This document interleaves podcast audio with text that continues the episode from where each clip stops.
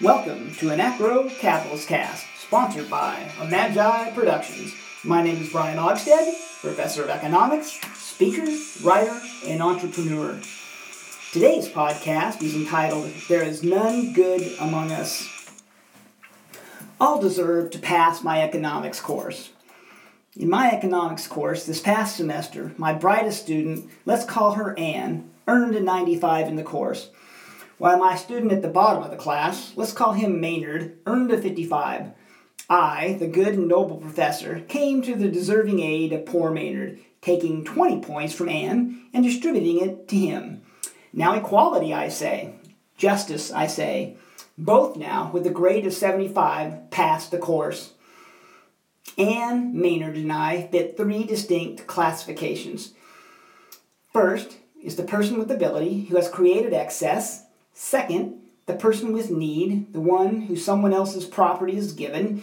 And third, the person who's doing the taking and giving. This scenario is analogous for our redistributionist policies.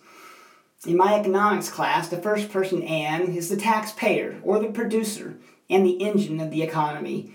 The second person, Maynard, is the tax receiver or the moocher, which bogs down the motor. The third person, me, is the state or the looter, which ultimately seizes the engine of the world. It is my contention that all three categories of persons are harmed by these transactions, and that none of us can be good. These sorts of interactions, intending social good for all, in reality have a deteriorating effect upon all. First, the person of ability, or the taxpayer, who may in some rare cases even gladly fork over some of their labor in the form of tax dollars to the state. They shift responsibility from individuals to the state. Each man focusing on what he does best, what is known in economics as the division of labor, leads to the essential expanding of wealth.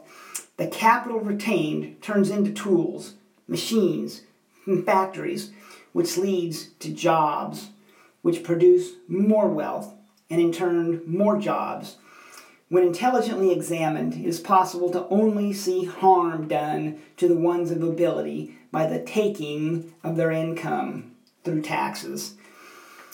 For the second person, the taker, does any man believe they benefit by living off the confiscated income of others? He receives a pittance in the form of the seized cash and benefits, a slight sustenance but the harm done him is far greater, for he also receives the removal of integrity and self responsibility, which leads to the failure to move, ultimately mental and physical decline as atrophy sets in. He is like the penned and fatted cow. Once released, will not forage for food, but will stand still and die.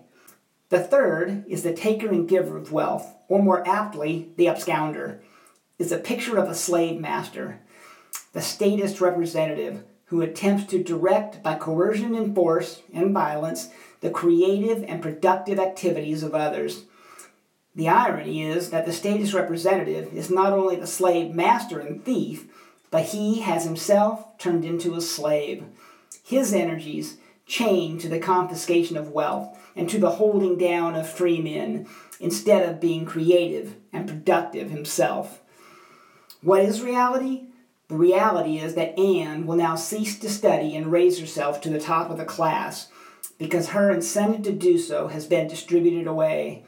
The reality is that Maynard will give up studying altogether because the little effort he once put forth is now no longer needed for a passing grade.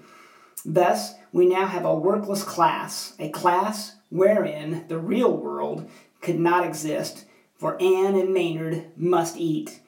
Equality? Justice? No. Stand at a distance. Examine society, your neighbor, yourself. Even those plundered turn into looters. Examined, we find there is yet a man to be found who does not have his hand out when the state comes with his neighbor's money. In the statist created redistributionist system in which we're all forced to reside, it is true, there cannot be a man who is good among us. For Anachro Capitalist cast, this has been Brian Ogstad. Until next time, Good day.